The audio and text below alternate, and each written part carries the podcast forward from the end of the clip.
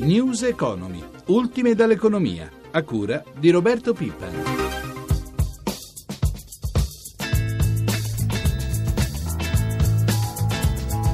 Buongiorno a tutti i nostri ascoltatori da Danilo Tolardo. Dopo nove mesi di braccio di ferro e oltre 150 ore di sciopero, una conclusione positiva per la vicenda Electrolux. Via libera dall'80% dei lavoratori all'intesa, soddisfatto il ministro dello sviluppo economico Federica Guidi che parla di una buona notizia per tutta l'industria italiana.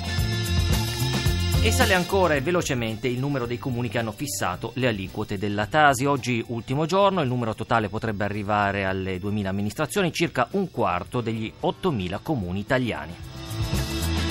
L'Istat intanto annuncia che da quest'anno l'Italia, come gli altri paesi europei, dovrà inserire le attività illegali nella stima del prodotto interno lordo, quindi anche droga e contrabbando finiranno nel PIL. L'ultima stima dell'Istat, relativa però al 2008, aveva indicato l'ammontare dell'economia illecita in circa 275 miliardi di euro.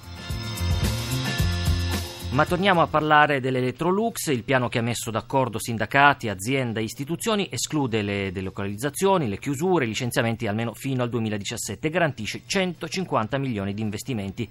L'azienda ottiene aumenti della produttività e della flessibilità, in particolare sulle ferie.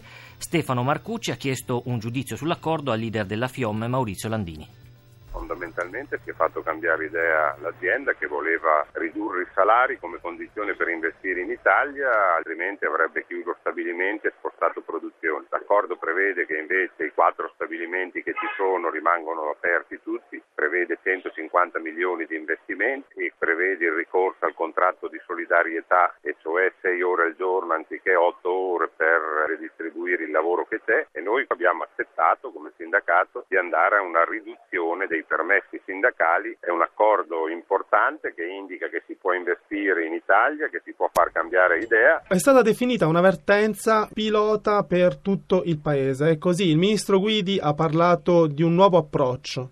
Sicuramente sì, anche perché il governo ha varato questo provvedimento di decontribuzione dei contratti di solidarietà che era anni che noi come FIOM, come sindacato, ci battavamo per questo obiettivo. Questo segna che è possibile investire in Italia, che si può redistribuire il lavoro senza licenziare agendo sulla riduzione dell'orario di lavoro e soprattutto che si possono dare soldi pubblici alle imprese in cambio però dei non licenziamenti, del mantenimento delle produzioni e degli investimenti e per questa ragione noi abbiamo anche accettato un sacrificio. È possibile salvare il comparto degli elettrodomestici in Italia? Assolutamente sì, perché siamo di fronte al fatto che le produzioni di lavatrici, di lavastoviglie, di frigoriferi, di forni per cottura vengono mantenute nel nostro paese, vengono fatti gli investimenti. Lei come interpreta il risultato così schiacciante del sì? Sono state fatte, vorrei ricordare, 150 ore di sciopero da parte delle lavoratrici e dei lavoratori e alla fine più dell'80% dei dipendenti dell'Elettrolux ha approvato questo accordo a conferma che i lavoratori considerano quell'intesa non solo importante ma frutto delle loro lotte coerenti con le lotte che sono state fatte. Anche perché vorrei far notare non si abbassa il salario, non si chiude nessun stabilimento,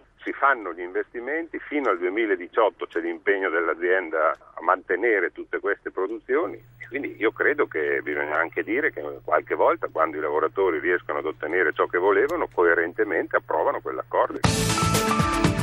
Il presidente di Confindustria, Giorgio Squinzi, ha presentato al ministro del welfare, Giuliano Poletti, le proposte di Confindustria sul mercato del lavoro. In particolare, Confindustria chiede di ripensare il modello del contratto a tempo indeterminato, in modo che le imprese siano incoraggiate a utilizzarlo. Le proposte riguardano anche il tema degli ammortizzatori sociali. Collegato con noi Guglielmo Loi, segretario confederale della UIL. Buongiorno e benvenuto.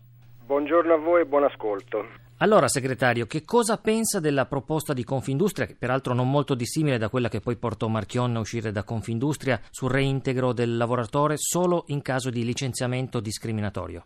Ma mi sembrano ricette già dire, vissute, eh, non coglie il tema vero che è quello della crescita e cerca l'ennesima scorciatoia individuando nella mancata possibilità diciamo così, di licenziare per molte aziende la soluzione no, non va bene. Più interessante invece l'aspetto sulla contrattazione che eh, coglie, coglie il tema, cioè di come questo Paese possa raggiungere performance produttive di crescita che tutti quanti auspichiamo. Ma sulla contrattazione voi accetterete deroghe al contratto unico nazionale?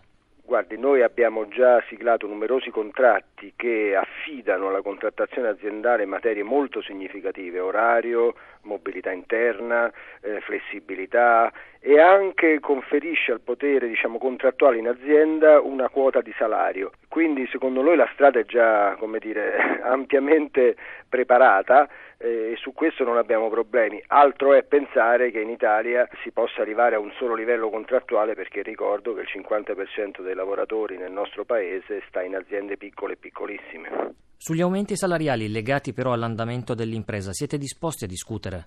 Guardi, il tema eh, è delicatissimo, però abbiamo sullo sfondo una questione che vale per tutti. In Italia i salari sono complessivamente bassi per colpa anche naturalmente della pressione fiscale e c'è un tema di consumo, cioè in Italia troppi milioni di persone consumano poco e l'economia va in crisi anche per questo. Quindi pensare di ridurre i salari attraverso la semplificazione contrattuale affidando solo alla contrattazione aziendale il tema del potere d'acquisto è una strada che non ci convince dal punto di vista economico e poi dal punto di vista sociale. Queste proposte però di Confindustria di fatto non si possono interpretare come una bocciatura del contratto unico a tutele crescenti che è uno dei pilastri del Jobs Act. Beh, non possono, si devono perché c'è scritto esplicitamente che non sono convinte di questo nuovo strumento che invece per noi è interessante perché risolve il problema del giusto equilibrio tra le flessibilità necessarie all'impresa e le tutele dei lavoratori. Quindi non capiamo questa chiusura di Confindustria, forse perché preferisce avere qualche migliaia, centinaia e migliaia di persone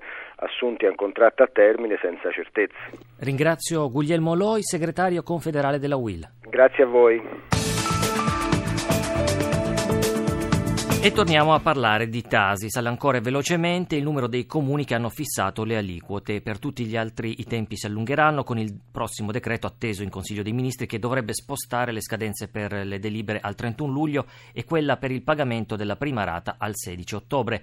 Ne parliamo con Daniele Barbieri, segretario nazionale del Sindacato degli Inquilini Sunia. Buongiorno e benvenuto. Buongiorno a voi. Allora, segretario, che cosa cambia per gli inquilini? Ma diciamo che c'è un po' più di respiro rispetto all'emergenza e al disagio abitativo che è esploso soprattutto negli ultimi anni, perché finalmente si mettono, si aggiungono delle risorse a, sia al fondo di sostegno alla locazione che al fondo per le morosità incolpevoli. Le morosità incolpevoli sono il problema principale di quest'ultima fase, basti pensare che negli ultimi tre anni sono state emesse qualcosa come 150.000 sentenze di sfratto per eh, morosità, in, nella stragrande maggioranza dovuta all'impossibilità da parte degli inquilini di pagare l'affitto il trend continua ad aumentare, in questo modo si arriverà a circa 500.000 nell'arco dei cinque anni. Questo decreto apporta ulteriori risorse, anche se sono complessivamente insufficienti rispetto alle necessità, però sono un segno assolutamente positivo per affrontare eh, il problema. Segretario, ci sono soluzioni per l'emergenza sfratti?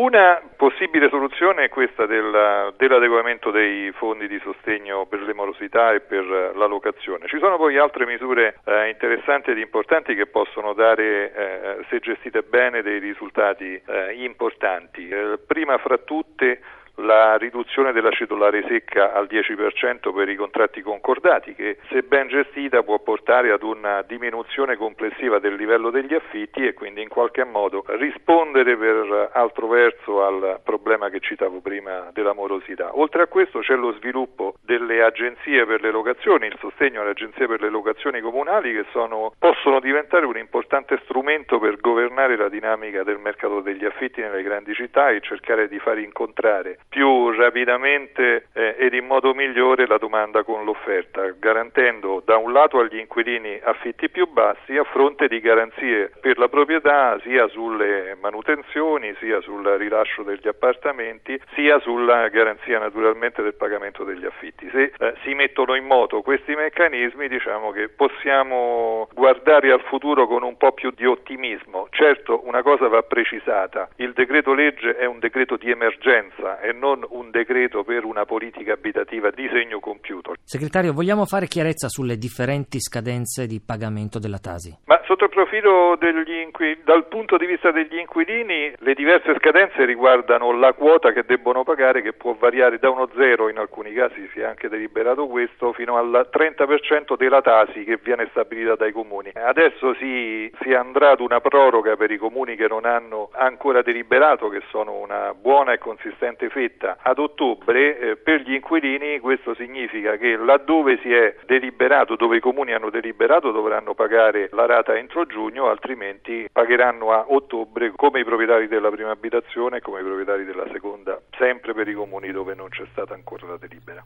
Ringrazio Daniele Barbieri, segretario nazionale del Sunia. Buona giornata anche a lei. Buona giornata a voi, grazie. E chiudiamo come di consueto con i mercati finanziari. Ci colleghiamo con la nostra redazione di Milano. Buongiorno a Giancarlo Zanella. Buongiorno. Dopo la chiusura positiva ieri sera a Wall Street, anche oggi in Asia sui mercati prevalgono gli acquisti? Sì, in questo momento Tokyo sta per chiudere a pochi minuti dalla chiusura, è ehm, in rialzo dello 0,92% e anche le borse cinesi Shanghai e Hong Kong dopo una mattinata in lieve calo adesso sono positive, Shanghai guadagna lo 0,25%, Hong Kong lo 0,13%. Quali sono le aspettative per l'apertura in Europa? Eh, anche questa mattina si prevede un'apertura prudente, incerta dei mercati mercati europei, compresa Milano. Chiudiamo con Euro Spread. E per quanto riguarda l'euro, in leggero calo rispetto al dollaro come ieri, quindi un dollaro 36 cent e 46 eh, per quanto riguarda il cambio appunto con la valuta americana. Lo spread si riparte da una differenza di rendimento tra i nostri BTP decennali e i Bund tedeschi di 188 punti base con il rendimento, cioè l'interesse pagato sul nostro debito pubblico, al 3,24%. Grazie a Giancarlo Zanella, la nostra rubrica economica termina qui. Vi ricordo che News Economy si può riascoltare scaricando il podcast dal sito www.radio1.rai.it. Ringrazio Francesca Librandi per l'assistenza al programma. Una buona giornata ai nostri ascoltatori da Danilo Tolardo. News Economy torna domani.